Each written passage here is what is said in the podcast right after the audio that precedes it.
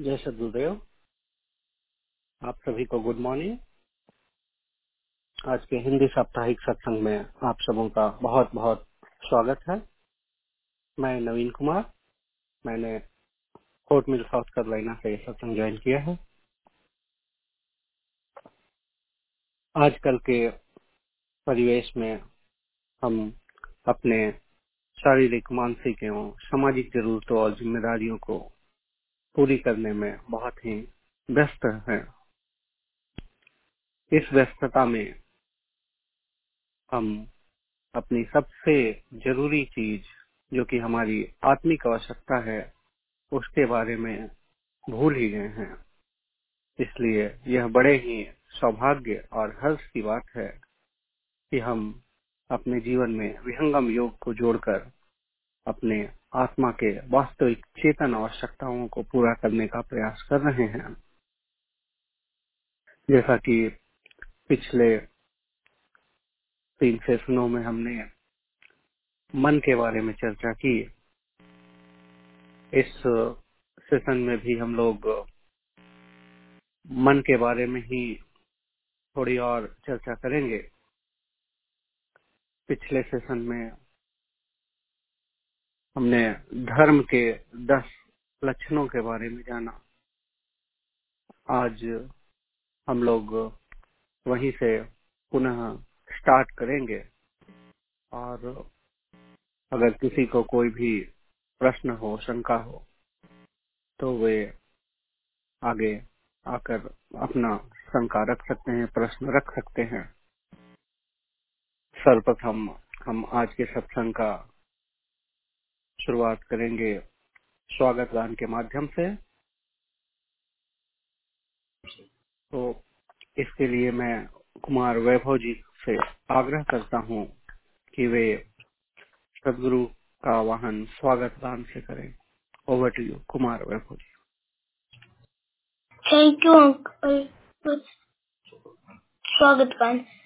आज स्वागत नित्य गुरुवर संत सुभागम आइए अध्यात्म दिव्य ज्योति सोमरस बरसाइए दोष दूर गुर दूर करिके शुद्ध हंस बनाइए भेद गम गति जन गर जन। शक्ति द्वारा हटाइए। खुले द्वारा शब्द सागर। भक्त जन अनुगाइए जन सदा फल विश्व शिक्षक सनान बचाइए। आज स्वागत नित्य गुरुवर संत सुभागम आइए। बैक टू फ़र्स्ट अब हम सभी सदगुरुदेव की उपस्थिति में, उनके चरणों में प्रार्थना अर्पित करेंगे। विश्व का विश्व की शांति और मंगल कामना हेतु मैं पुनः कुमार वैभव जी से आग्रह करता हूँ कि वे सदगुरु के चरणों में मंगल गान को अर्पित करें। ओवर कुमार वैभव जी। धन्यवाद अंकल, मंगल गान। विश्व शांति, नाम मंगल। परम गुरु को ध्याइए। स्वर्ग धंधा शांति दूर करा। भाव भेद मिटाइए सर्वभूम समष्टि चर्चा ध्यात्मराज बनाइए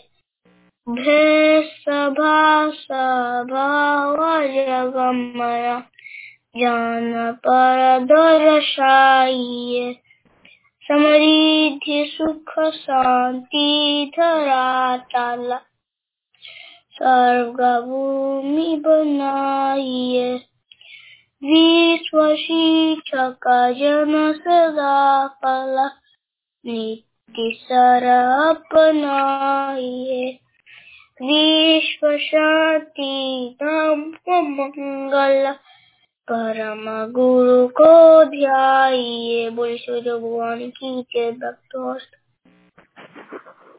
आपका बहुत बहुत धन्यवाद। कुमार वैभव जी, आपने बड़े ही सुंदर वाणी में सदगुरु का आह्वान किया तथा उनकी उपस्थिति में विश्व की मंगल कामना के लिए प्रार्थना किया। बहुत बहुत धन्यवाद। जैसा कि आज का विषय है मन को नियंत्रण में करने। तो पिछले सेशन में हमने धर्म के दस लक्षणों के बारे में जाना। वे थे धैर्य क्षमा, दम आस्तेय शौच, इंद्रिय निग्रह, बुद्धि, विद्या, सत्य और अक्रोध। जैसा हम सब डिस्कस कर रहे हैं कि मन को नियंत्रण में रखना बहुत ज़रूरी है। इस आध्यात्मिक पथ में अग्रसर होने के लिए। आज के सत्र में हम लोग इसके बारे में जानेंगे कि ये धर्म के जो लक्षण हैं, वे हमें किस तरीके से इसमें सहायता प्रदान करते हैं और उसके बाद कुछ और प्रश्न भी लेंगे।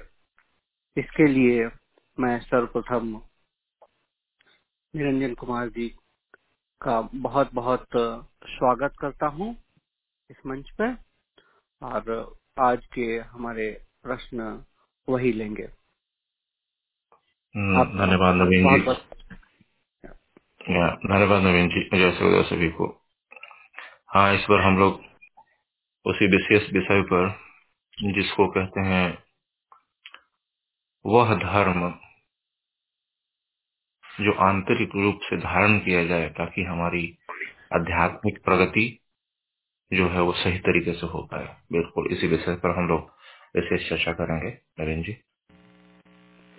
जी निरंजन जी। तो आज का हमारा पहला प्रश्न जो है वो पिछले विषय से ही कंटिन्यू होता है। तो पहला प्रश्न है कि ये जो धर्म के दस लक्षण हैं जिनका वर्णन विजय जी ने पिछले सत्संग में किया, वे हमारे मन को शांत करने में इनकी क्या भूमिका है, ये कैसे हमें मदद करते हैं? जी, धन्यवाद नवीन जी। जय सूर्य सभी को फिर से। पिछले हमने लास्ट को सेशन में क्या क्या चीज़ सीखे थे, वही मैं थोड़ा सा सभी लोगों को एक बार याद दिला दूँ ताकि उसको, उस कड़ी को जोड़ने में हम सभी को सहायता हो।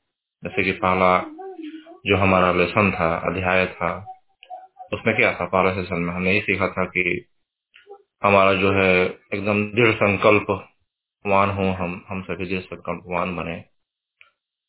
बिना दृढ़ संकल्प के कोई भी कार्य संभव नहीं है, हम सब जानते हैं। रेगुलर मेडिटेशन के लिए भी उसी तरह से दृढ़ संकल्प हो करके और बैठे, अपने आप को उस तरह से ढालें, यह ज़रूरी था। उसके बाद फिर हमने उसमें और भी चीज़ देखे हैं जैसे कि एक निश्चित जगह हो जहाँ हम शांति से बैठ जाए, शांत जगह हो और फिर दूसरे सेशन में हमने सीखा था कि वो सब तो ठीक है, लेकिन हम अपने आप को शुद्ध कैसे रखें उसमें था कि हमारी नींद पूरी हो, ये बहुत ज़रूरी है, हमारा खाना पीना कैसा हो, यह भी ज़रूरी था। ये सारी चीज़ें हमने कवर किया और हमने सीखा कि इस सारी चीज़ों को हम बड़ी आसानी से कर सकते हैं। कोई मुश्किल काम नहीं है। कोई मुश्किल काम है नहीं, क्योंकि यह यह ऐसी चीज़ें हैं, बस सिर्फ़ आदत बनाने की बात है एक बार। आदमी का जो स्वभाव है हमारा, जब भी हम नए चीज़ों को पकड़ना चाहते हैं तो उसमें थोड़ी सी कठिनाई तो होती है सभी को। कोई भी नया काम है, थोड़ी कठिनाई शुरू में होती है, फिर एक बार जब आदत बन जाए तो फिर वह वह आदत में आ गया हमारे, आपके आप, व्यवहार में आ गया। बहुत आसान हो गया। अब सुबह सभी लोग तीन बजे उठ जाते हैं, चार बजे उठ जाते हैं। अब ये धीरे धीरे आदत सी हो गई।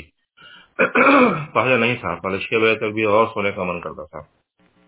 तो बस ऐसी आदत बना करके ये सारी चीज़ों को हम अपने अंदर में धारण करने का जो है, हमारा आपका सभी का प्रयास तो चल ही रहा है। तो इसमें स्वामी जी ने आगे भी कहा है कि इसके बाद जो है हमें धार्मिक होना है। विजय जी ने पिछले सेशन में बताया, धार्मिक होने का मतलब है आंतरिक रूप से हम उन चीज़ों को धारण करके और उसको अपने हम व्यवहार में, प्रयोग में लाए, वो हमारे लक्षण में परिलक्षित हो। दिखे। हाँ यह व्यक्ति में बदलाव है। जो मुख में हो, वही बाहर हो। जो आत्मा के अंदर में हो, वही बाहर में हो। वही व्यवहार में हो। सोच कुछ और रहे कर कुछ और रहे हैं तो इसमें समानता नहीं है। सत्य को धारण करना है। तो सत्य आर, सत्य जो है, वह तो अंदर और बाहर जब दोनों एक समान हो जाए, तभी वह जो है फलीभूत होता है। हम चले हैं उस ईश्वर की प्राप्ति की ओर, जो सत्य है, सत्य स्वरूप है। और सत्य को पाने के लिए सत्य होना पड़ेगा, शुद्ध होना पड़ेगा। तो इस सेशन में हम लोग वही सीखने का प्रयास करेंगे कि जो दस जो गुण है, जो लक्षण है धर्म के, वह क्या है और कैसे हम उनको जो है सेवा, सत्संग और साधना के माध्यम से अपने अंदर में ग्रहण करेंगे। तो स्वामी जी ने क्या कहा कि आहार निद्रा भय मंचा समान इत पशुभिर नाम। धमो ही तीसम अधिको विशेषो धमाने हिना पशु भी समान। तो यह जो गुण है जो धर्म का जो गुण है जिसको अभी थोड़ी देर पहले नवीन जी ने बताया धृति जिसको हम लोग बोलते हैं इंग्लिश में इसको कहते हैं जैसे कि पैसेंस यानी कि हमारे आप, आपके अंदर में जो है वह धैर्य होना ज़रूरी है। धैर्य क्यों होना ज़रूरी है? कोई भी कार्य जब हम शुरू करते हैं तो धैर्य हम खो देते हैं। पता नहीं यह होगा कि नहीं होगा कितना सही है कितना गलत है कुछ नहीं मालूम। तो धैर्यवान होना ज़रूरी है तो कोई भी कार्य नया चालू करेंगे तो धैर्य पूर्वक पैसे उस पर हमें आगे बढ़ना है। क्योंकि कोई भी चीज़ तो धीरे धीरे ही होता है।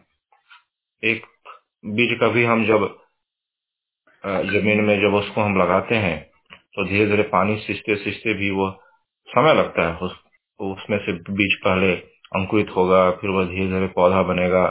तब समय से उसमें पुष्प आएँगे, फूल, फल आएँगे। ये सारी चीज़ें होती है, एक समय लगता है। तो धैर्य का होना हमारे आपके जीवन में अति आवश्यक है। इसको आंतरिक रूप से धारण करना है। कोई भी चीज़ यहाँ बाहरी अडम्बर नहीं। हर एक चीज़ को अंदर से धारण करना है। जब चीज़ अंदर होगा तो वही अपने आप बाहर में दिखेगा। और जो चीज़ बाहर होगा, वह अंदर नहीं आ सकता। समस्या यही है।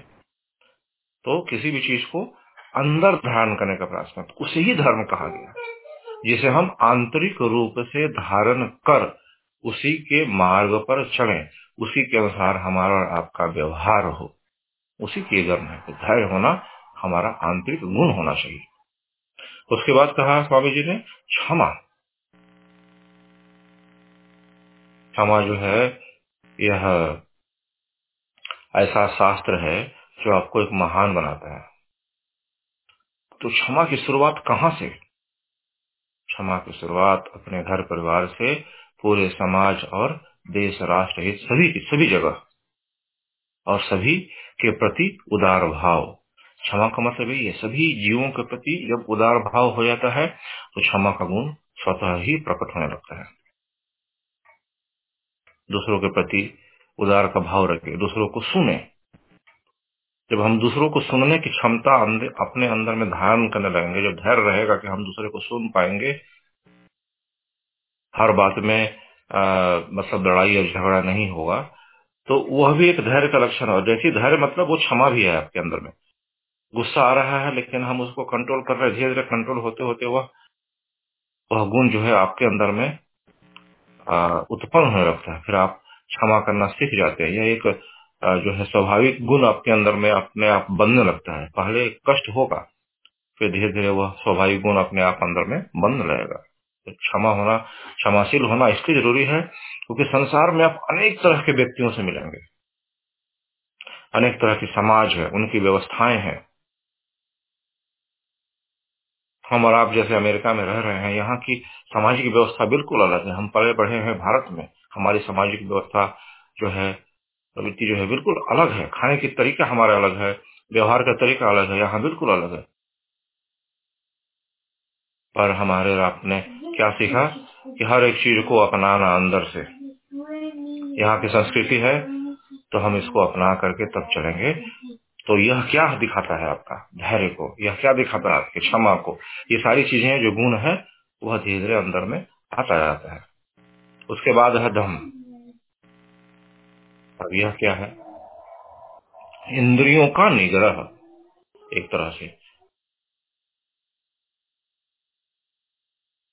इसमें क्या होता है कि आंतरिक और बाहरी दोनों रूप से हम उसके ऊपर जो है अंकुश लगाने का प्रयास करते हैं, ताकि हम जो है सत्ता की तरफ़ आगे बढ़ सके।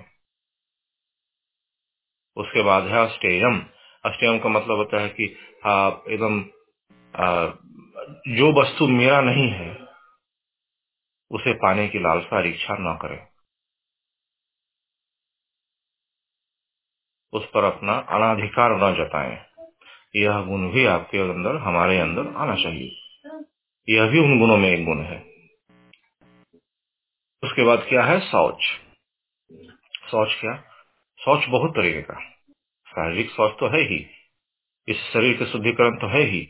साथ में अपने इस मस्तिष्क का माइंड का, मन का काफ़ी शुद्धिकरण रखना है।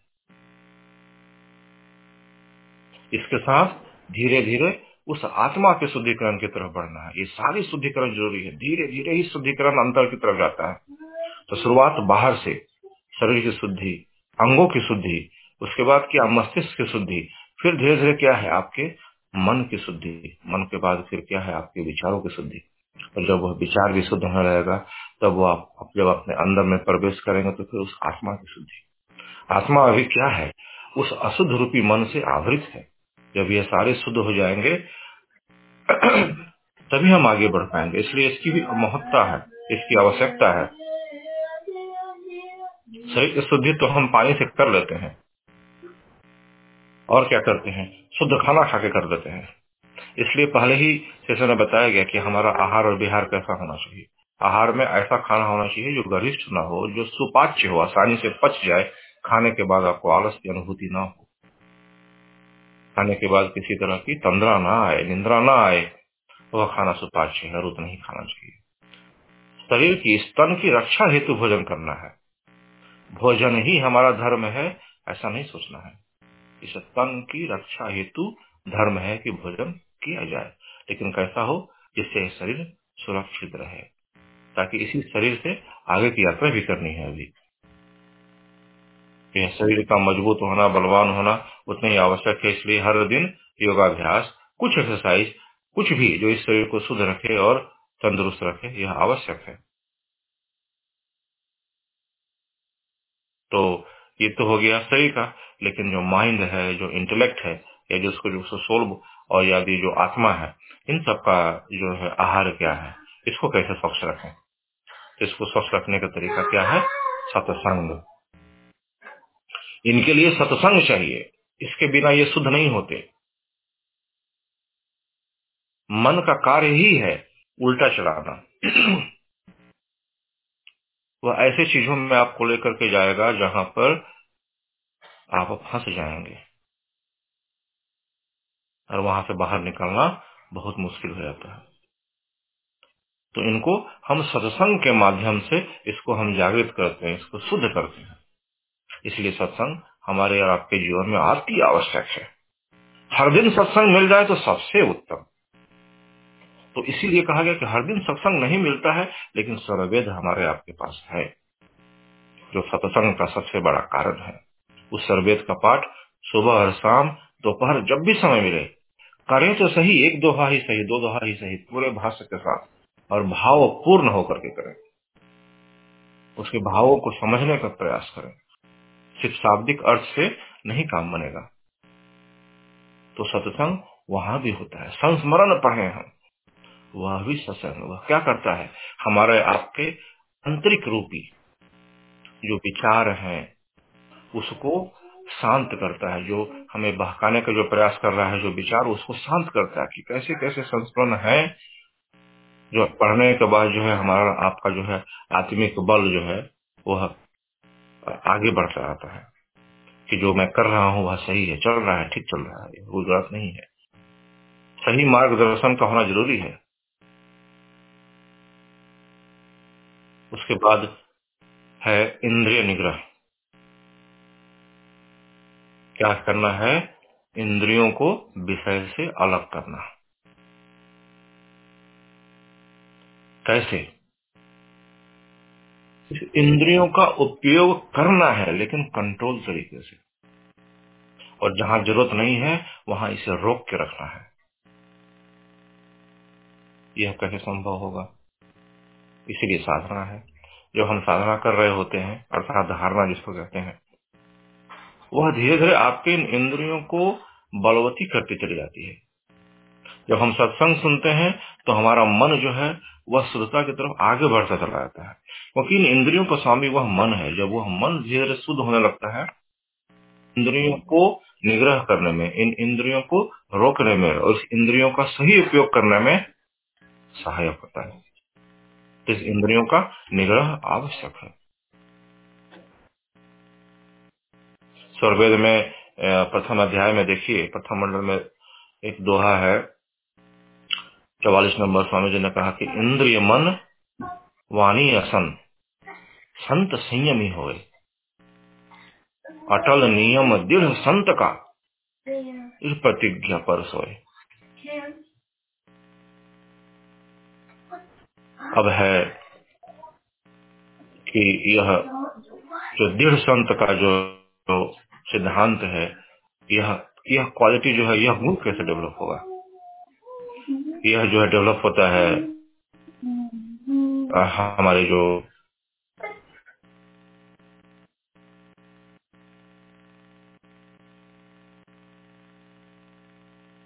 या हमारे आपके अंदर में जो जो इसकी जो मूलता है, उसका जो है दिनों दिन जो है उसमें बढ़ोतरी होती चली जाती है। एक दिन का काम थोड़ी ना, यह समय लगता है, अभ्यास से समय समय होता है धीरे धीरे यह करना पड़ता है। अब विद्या तो हम समझते हैं कि विद्या क्यों ज़रूरी है, वह भी आंतरिक है। यहाँ जितनी भी वस्तु आपको अभी तक बताया, जो भी धर्म की जो परिभाषा है सभी के सभी आंतरिक है, इसमें एक भी ऐसा चीज़ नहीं है जिसको बाहर रूप से किया जाए। आंतरिक रूप से ही सारा चीज़ होने वाला है। मन भी आंतरिक रूप से ही बलवान होगा, इंद्रिया भी आपकी आंतरिक रूप से ही आपके बस में आएँगी। बाहरी रूप में उसका उपयोग करने से, प्रयोग करने से जितना ज़्यादा प्रयोग करेंगे वह बाहर ही आपको खींचता लेकर चला जाता विद्या, क्या है यह? सा विद्या, या विमुक्त है? विद्या कैसी होनी चाहिए जो आपको अंधकार से प्रकाश की ओर ले जाए? यही विद्या का जो है अर्थ है।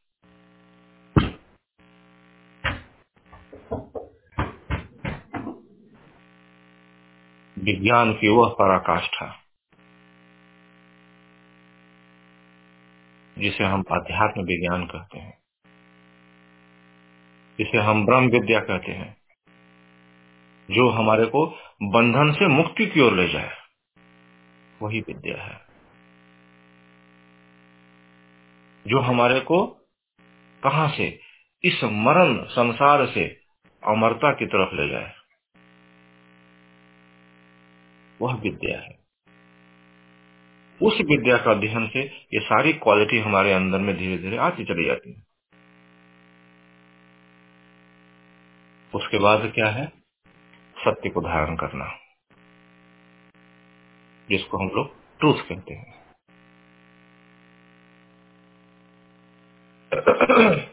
सत्य कौन कह सकता है जिसको सत्य का अनुभूति हो जाए? मुख से सिर्फ़ सत्य कहना ही सिर्फ़ सत्य की परिभाषा नहीं है। वह तो आवश्यक है ही। लेकिन सत्य कौन है? जब हम उस सत्य को जान लें, तब जब हम उसकी व्याख्या करेंगे तो वह सत्य होगा। तब जाकर के हमारे विचारों में भी वह शुद्धता आएगी, क्योंकि हमने उस सत्य को जान लिया। तब ही जाकर के वह हमारे जो और आपके वाणियों से के माध्यम से उसका जो है दर्शन होगा। हमारे एक्शन में, हमारे कार्य में वो सारी चीज़ें परिलक्षित होंगी। उसके पहले तक क्या है? हम, हमारा आपका प्रयास है कि हम सत्य की तरफ़ बढ़ रहे हैं, सत्य कह रहे हैं सब कुछ। ठीक है, वो होना चाहिए। वाणी से सत्य को बोलना ही चाहिए, जो सत्य है। लेकिन तब तक वह सत्य जो है ना घटित नहीं होता जब तक हमने उस सत्य का अनुभव नहीं कर लिया। एक बार सत्य का अनुभव हो जाए, फिर तो सारा चीज़ स्वच्छ है, सत्य है। जो भी हम बोलेंगे, जो भी हमारी बाणी निकलेगी, सब का सब सब सत्य होगा। यह भी धीरे धीरे इस सत्य को धारण करने का प्रयास, उस सेवा, साधना और सत्संग से होगा। इसके बाद जो है एंगर, अर्थात अक्रोध और नियंत्रण। इन सभी चीज़ों पर एक बार नियंत्रण हो जाए अक्रोध पर। अक्रोध कब होता है? जब वांछित वस्तु हमें नहीं मिलती, वांछित कार्य जब नहीं होता है, यह कौन सी वांछना है? उस मन की वांछना, उस मन की इच्छा, ऐसी इच्छा जिसके न पूरा होने से क्रोध आ जाए। तो जब वह मन ही हमारे निग्रह में हो जाए बस में हो जाए तो वह इच्छा होगा जो उस आत्मा को चाहिए। वह इच्छा होगा ईश्वर के द्वारा उस आत्मा को चाहिए। तब जाकर के क्रोध भी हमारा साथी बन जाएगा। पर यह सारी जो क्वालिटी है, एक साथ जो इतने जो दस जो क्वालिटी है, इसको अगर हमें एक साथ एक बार में उतारना अगर हमारे अंदर में हो तो क्या करें फिर? यह तो बड़ा लंबा चौड़ा जो है, हमने सब्जेक्ट बता दिया, इतना सारा चीज़ करना पड़ेगा। इसको अगर हम एक ही बार में करना चाहें तो क्या करें? उन सब का एक ही सबसे बड़ा माध्यम है उसको स्वामी जी ने कहा सेवा। जिस व्यक्ति के अंदर में यह गुण प्रकट हो गया, जिसने इस गुण को धारण कर लिया आंतरिक रूप से, फिर वह बाहरी आडंबर में नहीं रहता। जिसने सेवा के भाव को समझ लिया, उसी के लिए साधना भी है, उसी के लिए सत्संग भी है। जो हर समय वो सत्संग में जीता है, हर समय वो साधना में जीता है, हर समय वो सेवा में जीता है। जिसने समझ लिया उस सेवा का महत्व को, उसके लिए सारी चीज़ें कुछ भी नहीं है। यह तो क्वालिटी अपने आप अंदर आ गई, तभी तो वह सेवा में है। सेवा करना मामूली काम थोड़ी नहीं है, सेवा सबसे हो भी नहीं सकता। स्वामी जी ने क्या क्या सेवा उत्तम गुण है? सेवा रतन गुण खान। सर्व रतन गुण खान। चतुर्मास तीन बची एवं एवं गुण जान यह स्वर्वेद में है।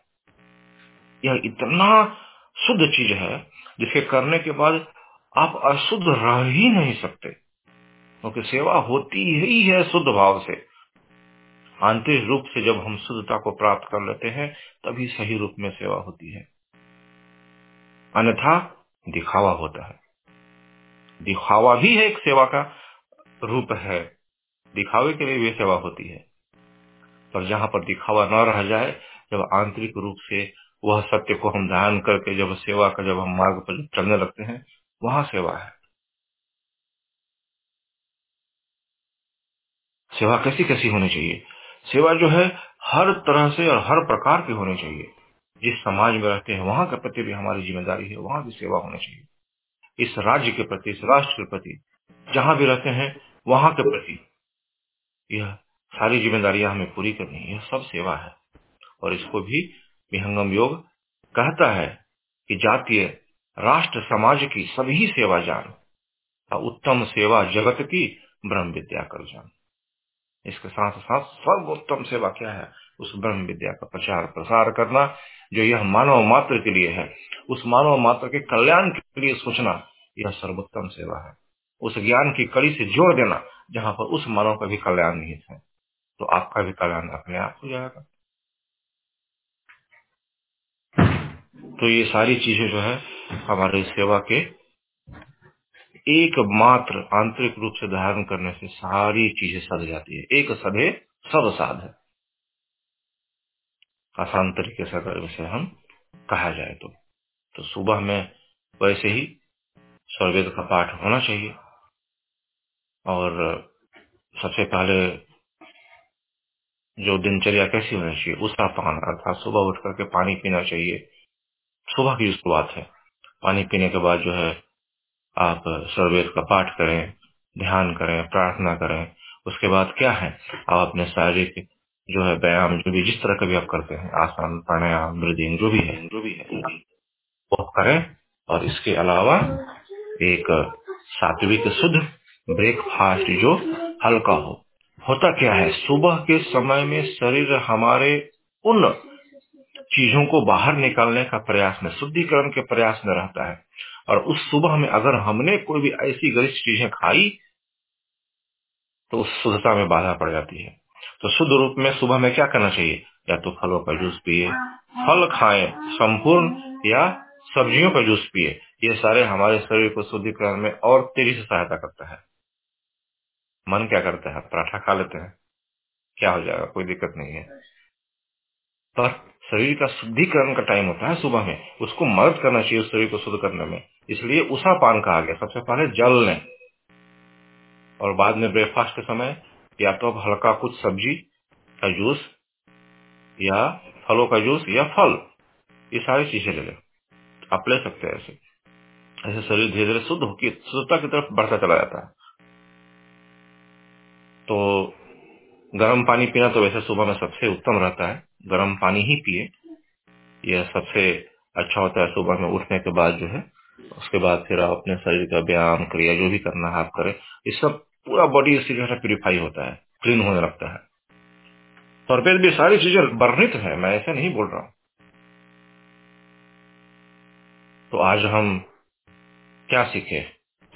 इन सारे धर्म के लक्षणों को कैसे अंतर रूप से, आंतरिक रूप से धारण करना चाहिए। और इसको प्रैक्टिस में लाना है, अभ्यास में लाना है। उस अभ्यास में लाने में समय इसलिए लगता है, क्योंकि अंदर में अभी यह ठीक से नहीं आया है। और जब यह अंदर में कैसे आएगा? सेवा से। आप देख लीजिए, कहीं भी जो व्यक्ति सेवा में जुड़ा हुआ है, एक बार भी अगर वह सेवा का भाव उसके अंदर में आंतरिक रूप से उतर गया, देखिए उसके अंदर में कितनी विनम्रता आ जाती है। वो कितना क्षमाशील होता है, किसी को भी क्षमा कर देता है फट से। उसके अंदर में क्रोध नहीं रहता, उसको गुस्सा भी नहीं आता है। ये सारा गुण कैसे आ गया? उस सेवा से, सेवा ऐसे चीज़ ही है सब कुछ अपने आप आ जाता है। इंद्रियों का निग्रह भी उसके पास है, दम है। किसी दूसरे की वस्तु का अपना भी नहीं समझता। उसके अंदर में कितनी क्षमाशीलता होती है। ज्ञान से भरा पड़ा होता है अंदर में, और बाहर मुख से कुछ नहीं बोलता है। क्योंकि जब ज्ञान से भरा पड़ता है, जो वही झुकता है। जो ज्ञान से हल्का है, वह नहीं झुक सकता। झुकाव क्या है? ज्ञान की पराकाष्ठा भी है। जब ज्ञान अपने चरम सीमा पर रहती है तो मानव जो है, वह स्वाभाविक रूप से झुका हुआ रहता है। तो अपने ज्ञान को सभी जगह आडंबर की तरह नहीं दिखाता रहता है कि मेरे अंदर में ये है, मेरे अंदर में ये है, मैं इसको जानता हूँ, उसको जानता हूँ। वह स्वाभाविक रूप से उसे धारण करके रखा हुआ है। जहाँ जब जैसी उसकी ज़रूरत पड़ती है, उस विद्या का वह प्रयोग करता है। दिखावा नहीं करता।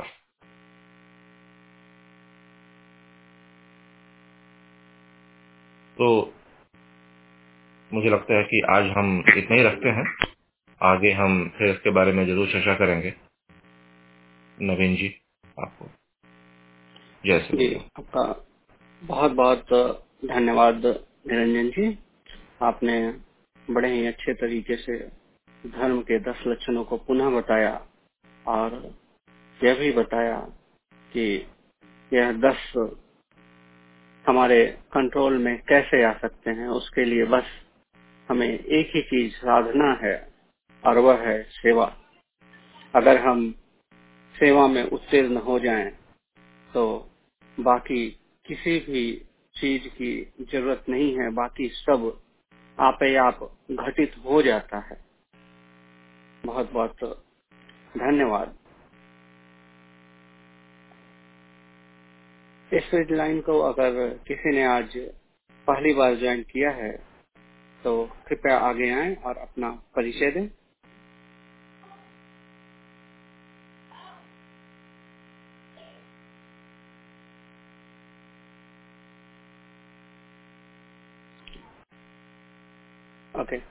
लगता है कि, ना, कोई ने ज्वाइन नहीं किए हैं। अगर किसी भी व्यक्ति को कोई भी शंका हो या प्रश्न हो तो वे आगे आकर अपना प्रश्न पूछ सकते हैं।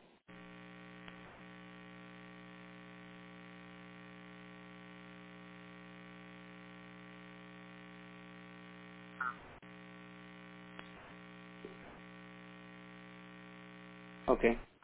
अभी तो फिर हम लोग इस सत्संग की अगली कड़ी में जाएँगे। उससे पहले हम सब एक भजन का श्रवण करेंगे। और इस सत्संग के प्रश्नोत्तरी सेशन को यहीं पे विराम देते हैं, लेकिन सत्संग जारी रहेगा इस भजन के बाद भी।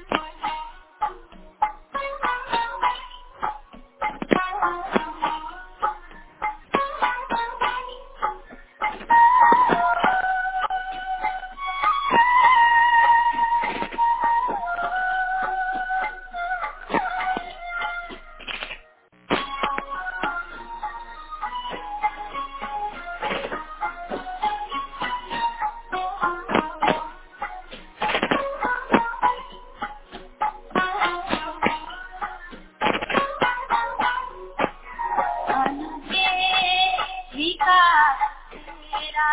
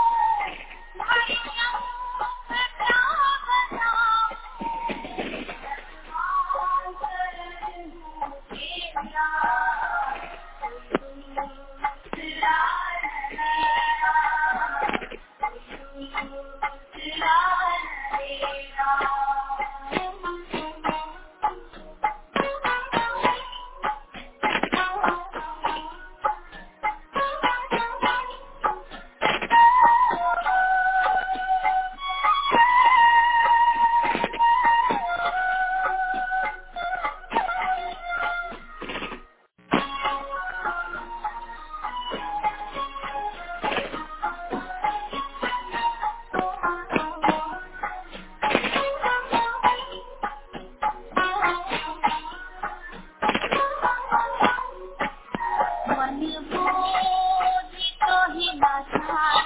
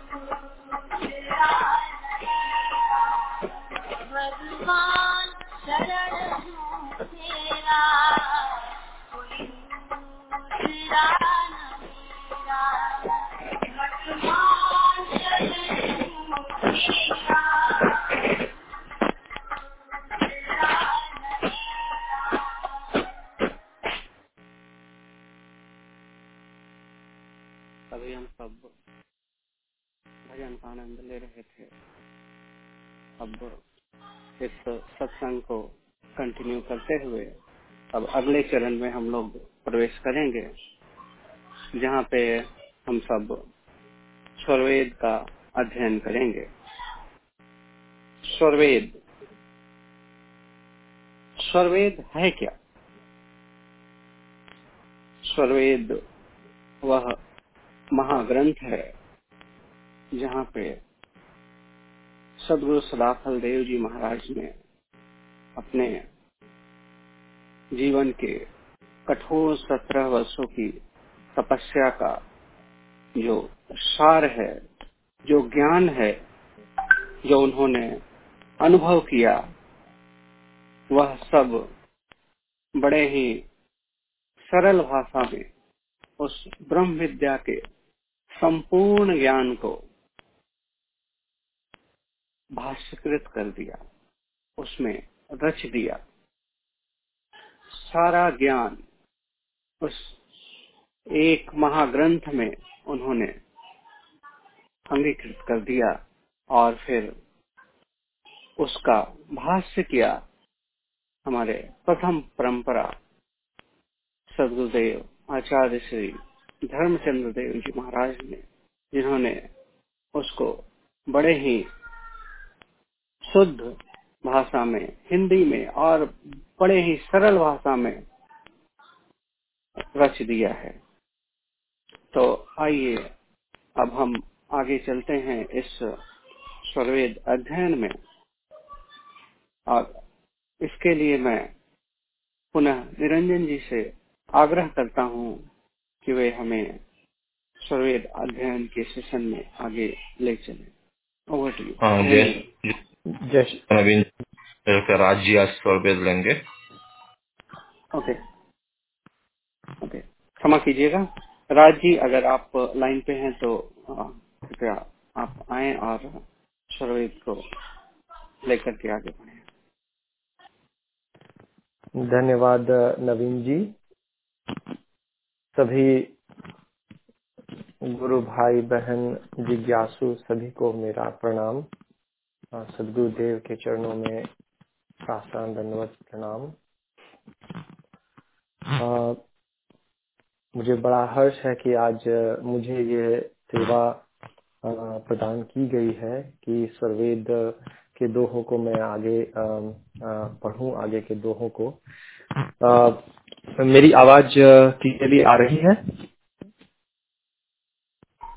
जी राज जी थोड़ी सी खरखराहट आ रही है बीच बीच में अच्छा आ, अब अब ठीक है बिल्कुल? जी अभी बेटर है। ठीक है धन्यवाद। तो हम लोग अभी तक स्वरवेद में दोहों को तीन दोहों तक कर चुके हैं। तो आज मैं उससे आगे के क्रम में दोहों को पढ़ता हूँ। तो प्रथम मंडल प्रथम अध्याय में जो चौथा दोहा है उसमें सदगुरुदेव लिख, लिखते हैं सचिदानंद स्वरूप है मम राध्य भगवान। बार बार वंदन करूँ। युक्ति भेद ज्ञान। तो इसमें जो प्रथम शब्द सदगुरुदेव ने परमात्मा की स्तुति कर रहे हैं, उसमें लिखा सचिदानंद तो सचिदानंद परमात्मा को क्यों कहे? सचिदानंद का अर्थ है सत्य, चित्त और आनंद।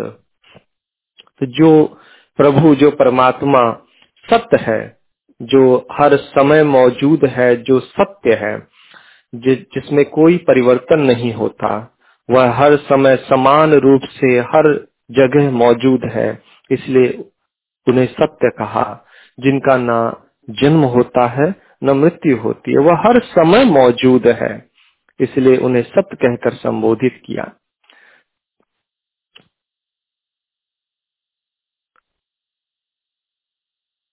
और इसके साथ सदगुरु का दूसरा शब्द है आनंद।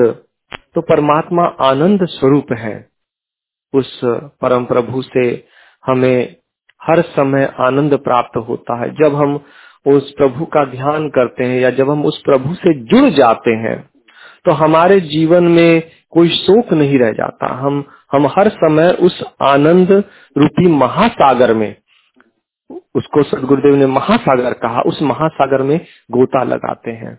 उसके बाद हमारे जी, हमारे लिए कोई कष्ट रह नहीं जाते। इसीलिए उन्हें सचिदानंद कहा। एक वही प्रभु है, जिस, जो सत्य है, चित्त है और आनंद स्वरूप भी है। आत्मा जो है, वह भी सत्य आत्मा भी सत्य है, अमर है।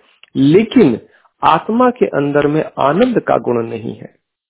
तो इसीलिए जो परम वंदनीय प्रभु है, उनको सदगुरुदेव ने सचिदानंद स्वरूप का, के रूप में कहा कि वह सचिदानंद स्वरूप है, कि वह परमात्मा सत्य चित्त आनंद से परिपूर्ण है।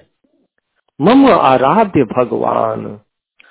यहाँ पर फिर पुनः सदगुरुदेव ने कहा, मम आराध्य भगवान मम आराध्य भगवान कहने का अर्थ है कि वही एक देव है जो पूजनीय सर्व पूजनीय है, जिसको हम सभी जिनकी स्तुति करते हैं। वही एक देव है जो सब, जो परिपूर्ण है, जो पूर्ण है। बाकी सभी आत्माएँ उनके अंदर में ज्ञान का, ह्रास विकास सब होते रहता है, लेकिन वह परमात्मा ज्ञान से, आनंद से परिपूर्ण है। उसके हर छोर में कहीं भी आप उसमें विचरण करो, किलोल करो, आपको हर जगह आनंद, ज्ञान पूरा पूरा मिलता है। तो उसी लिए उस परम वंदनीय प्रभु को सदगुरुदेव उनकी आराधना करते हैं कि हे प्रभु, आप ही सबसे बड़े आराध्य देव हैं। आप नित्य है, ज्ञान से पूर्ण है, आप आनंद स्वरूप है। और बार बार वंदन करूँ युक्ति भेद रत ज्ञान। और क्या कहा कि आपकी मैं बार बार वंदन करता हूँ। वंदन क्यों कर रहे हैं? क्योंकि आप ही प्रभु है, जिनकी मैं भक्ति करूँगा। तो मेरा ही कल्याण होगा। भक्ति करने से मेरा कल्याण है। तो वही जो यहाँ पर वंदन करूँ की बात हो रही है, वह उस प्रभु की भक्ति की बात हो रही है कि मैं आपकी भक्ति करना, कर रहा हूँ। मैं आपकी भक्ति में लीन हो रहा हूँ।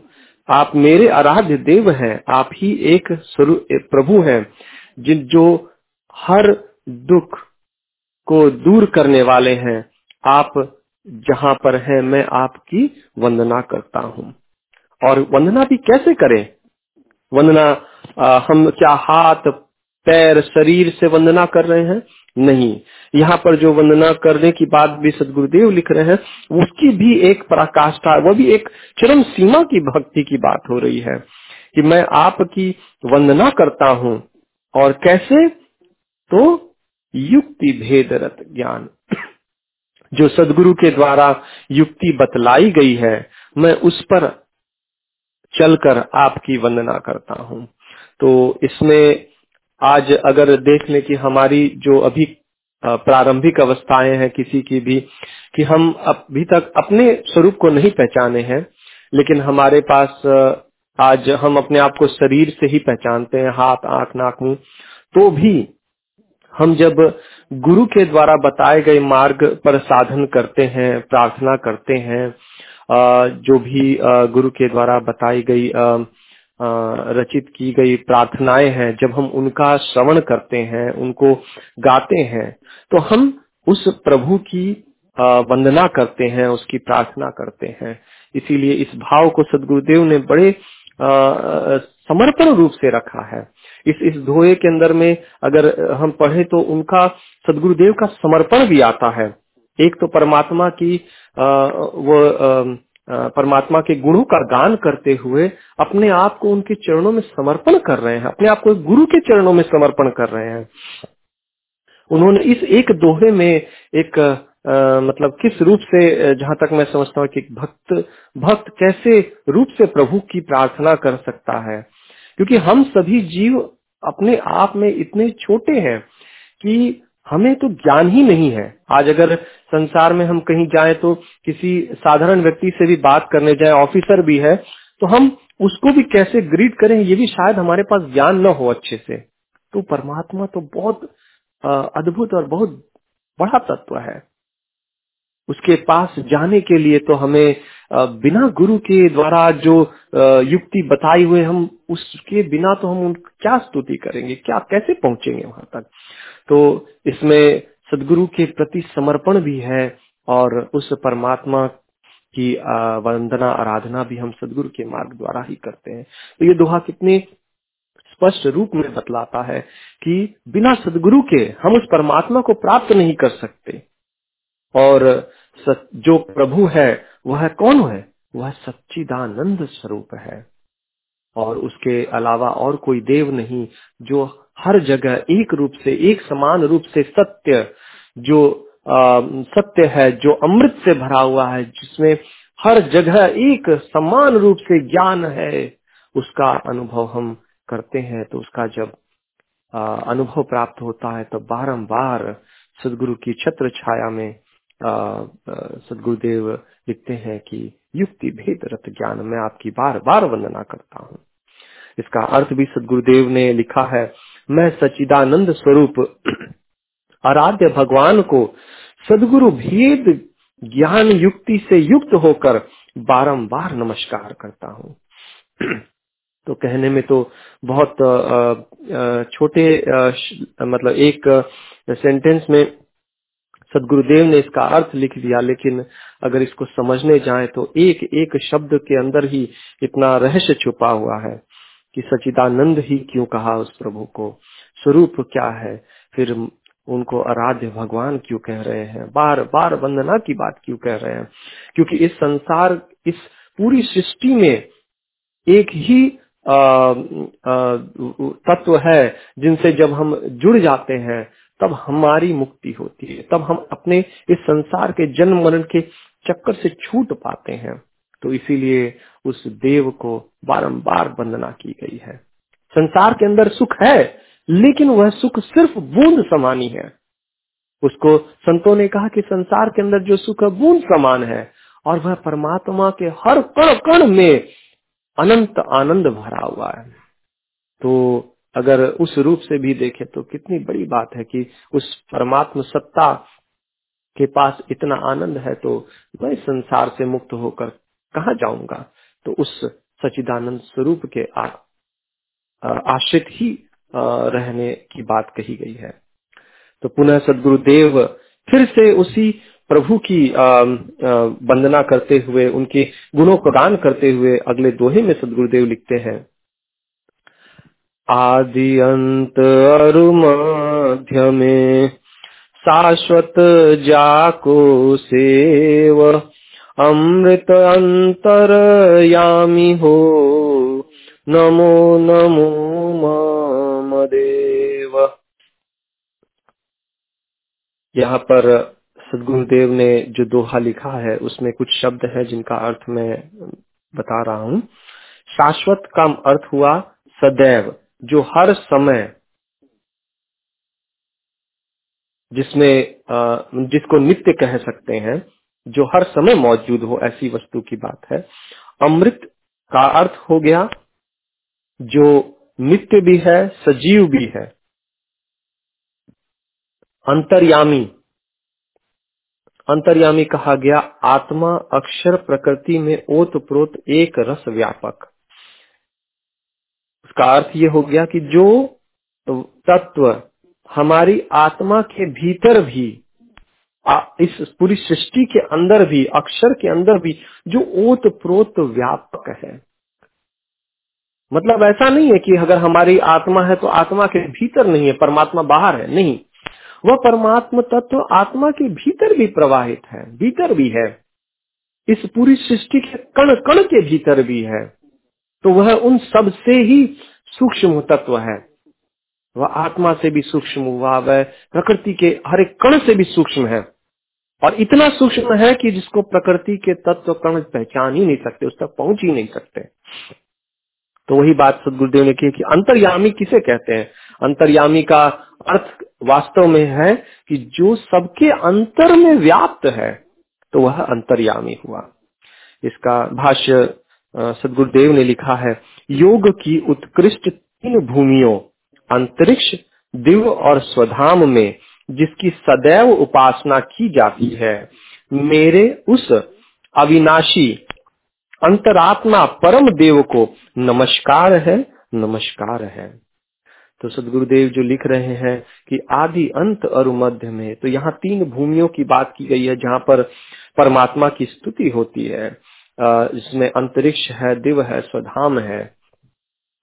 और जहाँ तक मैं समझता हूँ अंतरिक्ष तो हमारे ब्रह्मांड में जहाँ भी हम साधना करते हैं, प्रथम द्वितीय, तृतीय भूमियों में, और देव भूमि हो गई, अक्षर की भूमि, और स्वधाम हो गया, जो परमात्मा का धाम है, वहाँ की भूमि।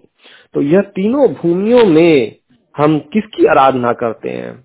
हम आराधना करते हैं उस परमात्मा तत्व की। तो वह वह तत्व, वह वह सत्ता जिसकी ये तीनों भूमियों में आराधना होती है, उस सत्ता को बारंबार सदगुरु देव ने नमस्कार किया है। ऐसी नहीं कि कोई भी एक भूमि में उसका वास हो और उसकी आराधना हो रही। नहीं, यह सत्ता हर भूमि में, संसार के हर कण कण में व्याप्त है। उस सत्ता की बात हो रही है, उस उस परमात्म तत्व की बात हो रही है, जो सबके अंदर बसा हुआ है। उस सत्ता की बात की गई है कि योग की तीनों उत्कृष्ट भूमियों में अक्षर अंतरिक्ष, दिव और स्वधाम में जिसकी सदैव उपासना की जाती है। मतलब आदि काल से जो भी ऋषि महर्षि हुए हैं, जिन्होंने भी परमात्मा की उपासना की है, वह सभी की बात कही गई है कि किसकी उपासना होती है? जिन्होंने भी पहचाना कि एक तत्व है, एक एक तत्व जो एक ऋचा भी है, एको देव सर्वभूतेशु तो मतलब जो एक देव है, जो सब जगह विद्यमान है, उसकी आराधना अनादिकाल से ऋषि महर्षि करते आए हैं, आज भी कर रहे हैं और आगे भी होते रहेगा। तो ऐसे तत्व की आराधना की बात सदगुरुदेव यहाँ लिख रहे हैं कि मैं उस सत्ता को बारंबार नमस्कार करता हूँ। जो कि अमृत है, जो नित्य है, जो सबके अंदर व्याप्त है, उस तत्व को मैं बारंबार नमस्कार करता हूँ। क्यों? क्यों उस तत्व को नमस्कार कर रहे हैं? क्योंकि वह अविनाशी है, जिसको प्राप्त करने के बाद में आत्मा भी अमर हो जाती है। अमरत्व का अर्थ हो गया कि आत्मा भी अपने शुद्ध स्वरूप में स्थित हो जाए और अपने को नित्य के रूप में अनुभव कर पाए। नहीं तो आज हमारी स्थिति क्या है? हम जानते हैं कि अच्छा हाँ मृत्यु है, जन्म लिए मर गए। हम इसी जन्म मरण के चक्कर में रहते रहते अपने जीवन को सिर्फ़ इतना ही समझ कर रह गए हैं। आज हमने अपने जीवन को एक सीमित बना दिया है कि अच्छा मेरा जीवन बस बचपन से होता, बुढ़ापे में समाप्त हो जाएगा।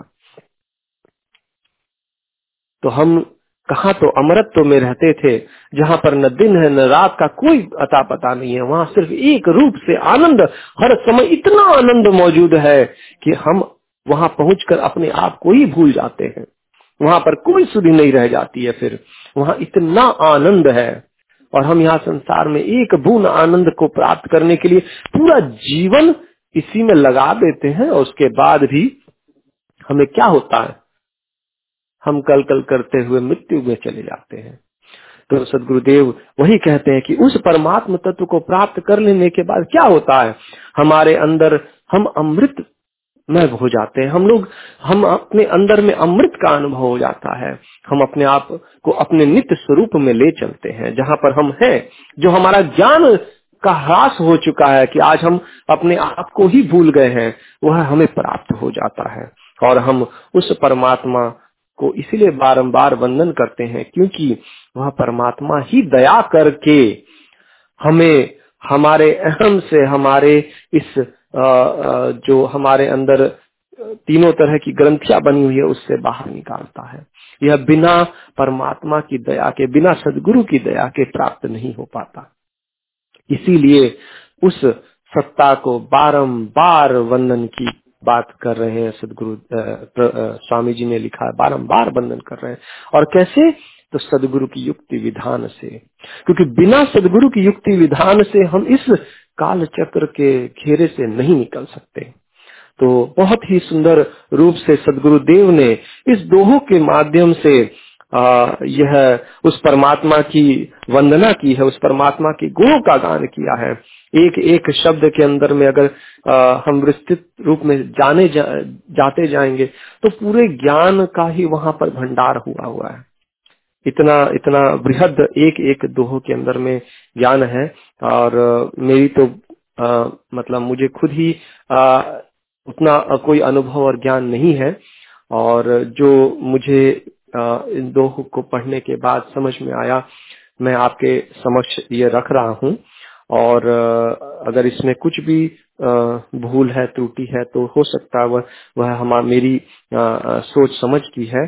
क्योंकि इस ज्ञान को जब प्रथम आचार्य श्री को जब ये कार्य सौंप करके गए थे बड़े स्वामी जी तो उन्होंने कहा था कि इस ज्ञान को या तो मैं जानता हूँ या आप जानते हैं। और इसका भाष्य अपने जीवन काल में कर दीजिएगा। तो यह उस ज्ञान की बात है और मैं तो उसको सिर्फ़ सदगुरुदेव ही समझ सक रहे हैं, क्या लिख रहे हैं। तो मैं तो उसमें इतना तुच्छ हूँ कि मुझे तो ज्ञान का एक जरा सा भी लाइक अनुभव नहीं है, पर फिर भी अपनी बुद्धि सोच के अनुसार जो भी मुझे समझ में आया, आपके समक्ष रखा हूँ। और इसके आगे के दोहों के लिए हम लोग अगले सप्ताह पुनः फिर मिलेंगे, जहाँ से हम आगे की कड़ी को मतलब फिर से शुरू करेंगे। इसी के साथ मैं यहीं पर विराम लेता हूँ और Naveen ji back to you धन्यवाद। जी, आपका बहुत बहुत धन्यवाद राज जी।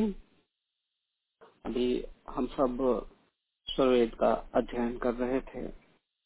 अगर इसमें किसी को कोई भी शंका हो, किसी को कोई भी शब्द समझ में नहीं आया हो तो कृपया वो आगे आए और प्रश्न पूछ सकते हैं।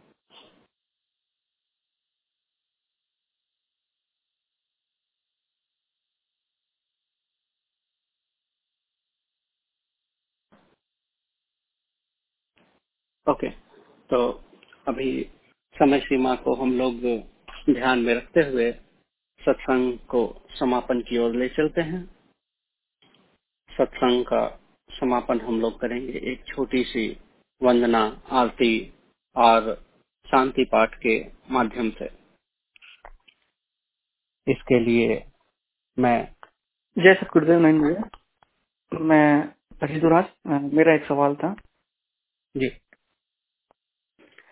राज भैया से मेरा सवाल है। तो राज भैया, जैसे आपने बताया कि परमात्मा इतना सूक्ष्म है कि वो आत्मा के अंदर भी व्याप्त है तो फिर आत्मा क्यों इतना तड़प रहा है परमात्मा से मिलन के लिए? जय श्री गुरुदेव ऋतुराज जी। बहुत बहुत ही सुंदर प्रश्न है कि जब वह परमात्मा हमारे आत्मा में भी व्याप्त है तो फिर क्यों आत्मा तड़फ रही है?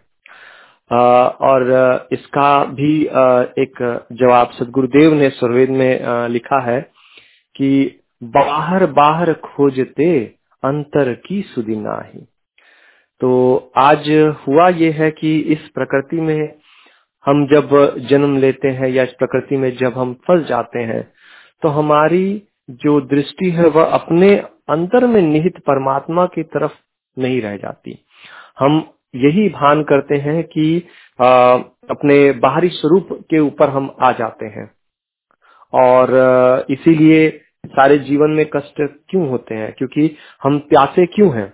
क्योंकि हमें हम शाश्वत हैं। हमें शाश्वत आनंद की जो हमारी इच्छा है या जो हमारा कहिए कि एक गुण है कि हम उस हम आनंद के भोगी हैं।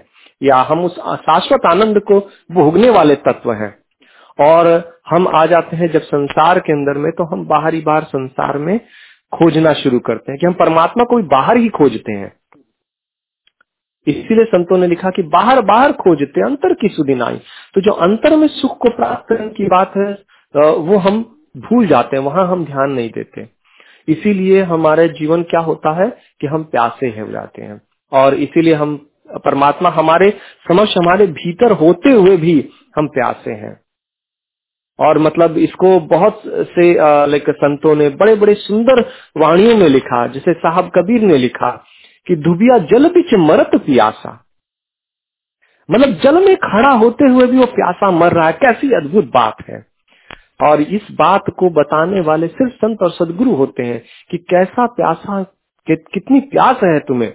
और और हम फिर भी आ, हमारी स्थिति देखिए कि हम आ, फिर भी अज्ञान के अंदर में आ, जो सदगुरु प्रभु आ, या संत महात्माओं की बातों को हम बस सिर्फ़ कान से सुनते हैं और फिर भी बस परमात्मा को बाहर ही खोजने लग जाते हैं। और भीतर भी है ये भी बहुत से लोग समझ पाते हैं कि भीतर भी है लेकिन भीतर भी कैसे प्राप्त हो उसका जो आंतरिक भेद ज्ञान है वह कैसे प्राप्त? हो उसकी तरफ़ भी हम ध्यान नहीं देते हैं। तो जब तक वह नहीं प्राप्त होगा तब तक हमें परमात्मा की तरफ़ हम हमको वह परमात्मा का अनुभव नहीं होगा। और जिसको भी अनुभव हो गया है उसके पास फिर वो भटकता नहीं है। फिर वो आनंद के लिए नहीं भटकता उसके पास हर समय आनंद में रह जाता है। तो आ, सहज रूप में कहे तो आज हमारी जो स्थिति हो चुकी है वह हम परमात्मा को बाहर खोजते हैं। बाहर में आ, मंदिरों में आ, आ, जितने भी पिलग्रिमेज प्लेसेस हैं या वर्शिप प्लेसेस हैं हम वहाँ पर जा करके परमात्मा को ढूंढते हैं। जबकि ये बात हम खुद भी कहते हैं कि वो परमात्मा तो हर जगह मौजूद है। अरे भाई तो मौजूद हमारे भीतर भी है। जब हमारे पास शरीर नहीं था तब हम कैसा आनंद लेते थे?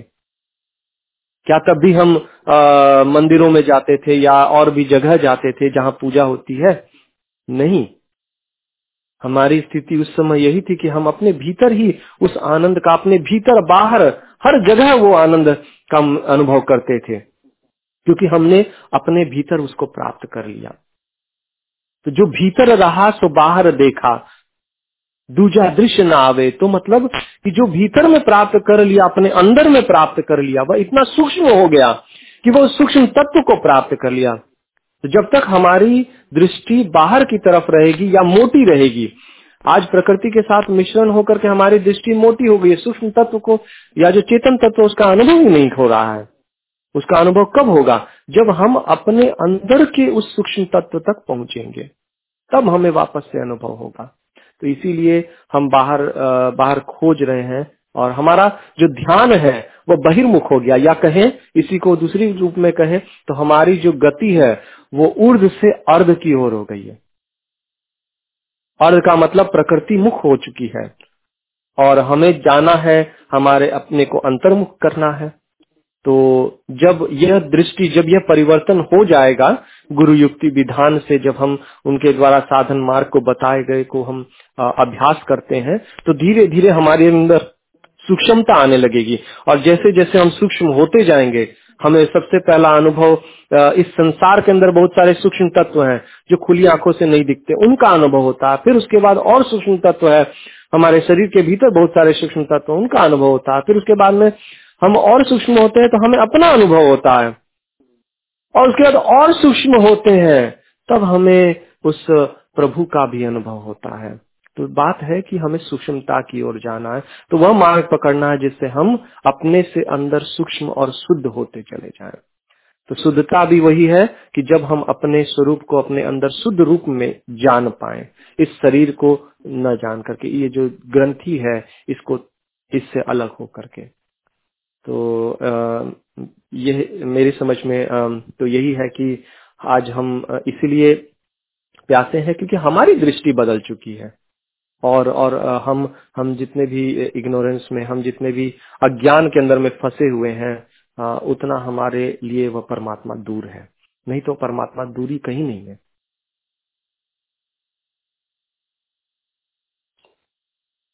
बहुत बहुत धन्यवाद। मैं समझ गया। आपको उत्तर मिल गया होगा तो हम लोग समय सीमा को ध्यान में रखते हुए सत्संग को समापन के लिए चलते हैं और सत्संग का समापन हम लोग करेंगे छोटी सी वंदना आरती और शांति पाठ से गुरु वंदना के माध्यम से हम सब गुरु के चरणों में भक्ति अर्पित करते हैं और मैं से आग्रह करता हूँ कि वंदना के अंतिम चार पंक्तियों को गुरु के चरणों में अर्पित करें over to you you. Thank you, Papa. जैसे गुरुदेव वंदना प्रभु कल्प संत समाज उत्तम सर्वधर्म आचार्य है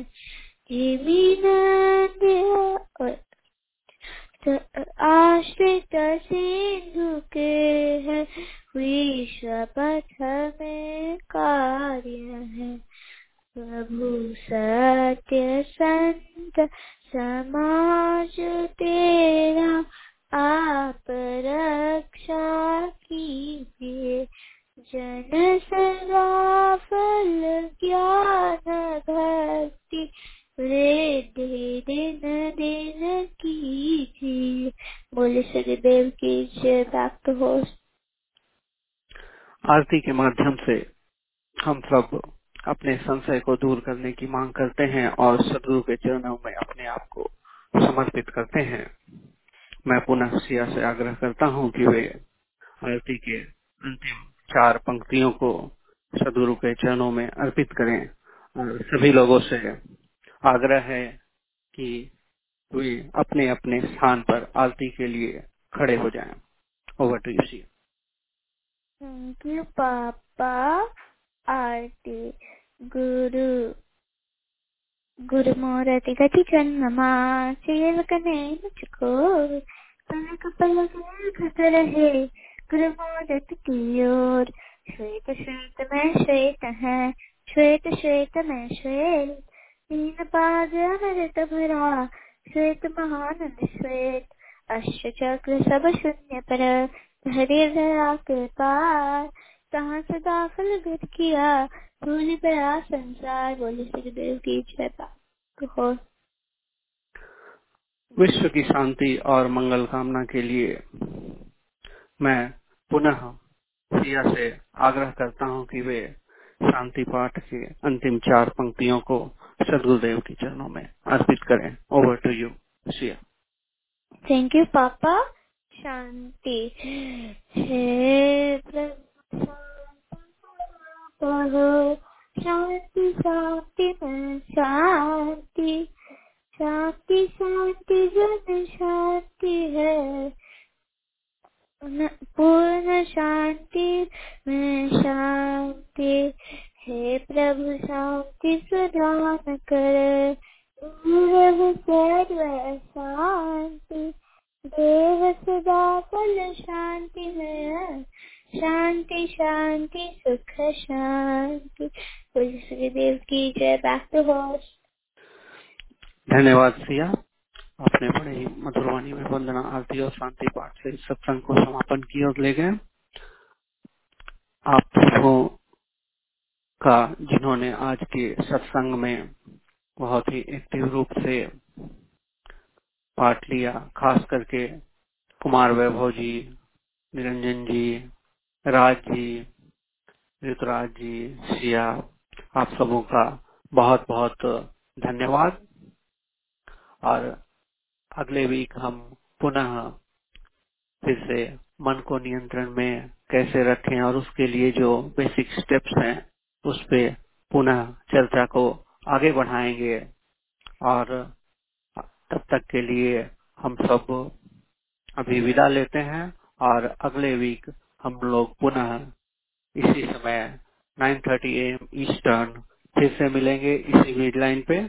तब तक सबको जय सदगुरुदेव और मैं सदगुरु से प्रार्थना करता हूँ कि आपका दिन मंगलमय हो, और जीवन में खुशियाँ आए। बोलिए, सदगुरुदेव भगवान की जय।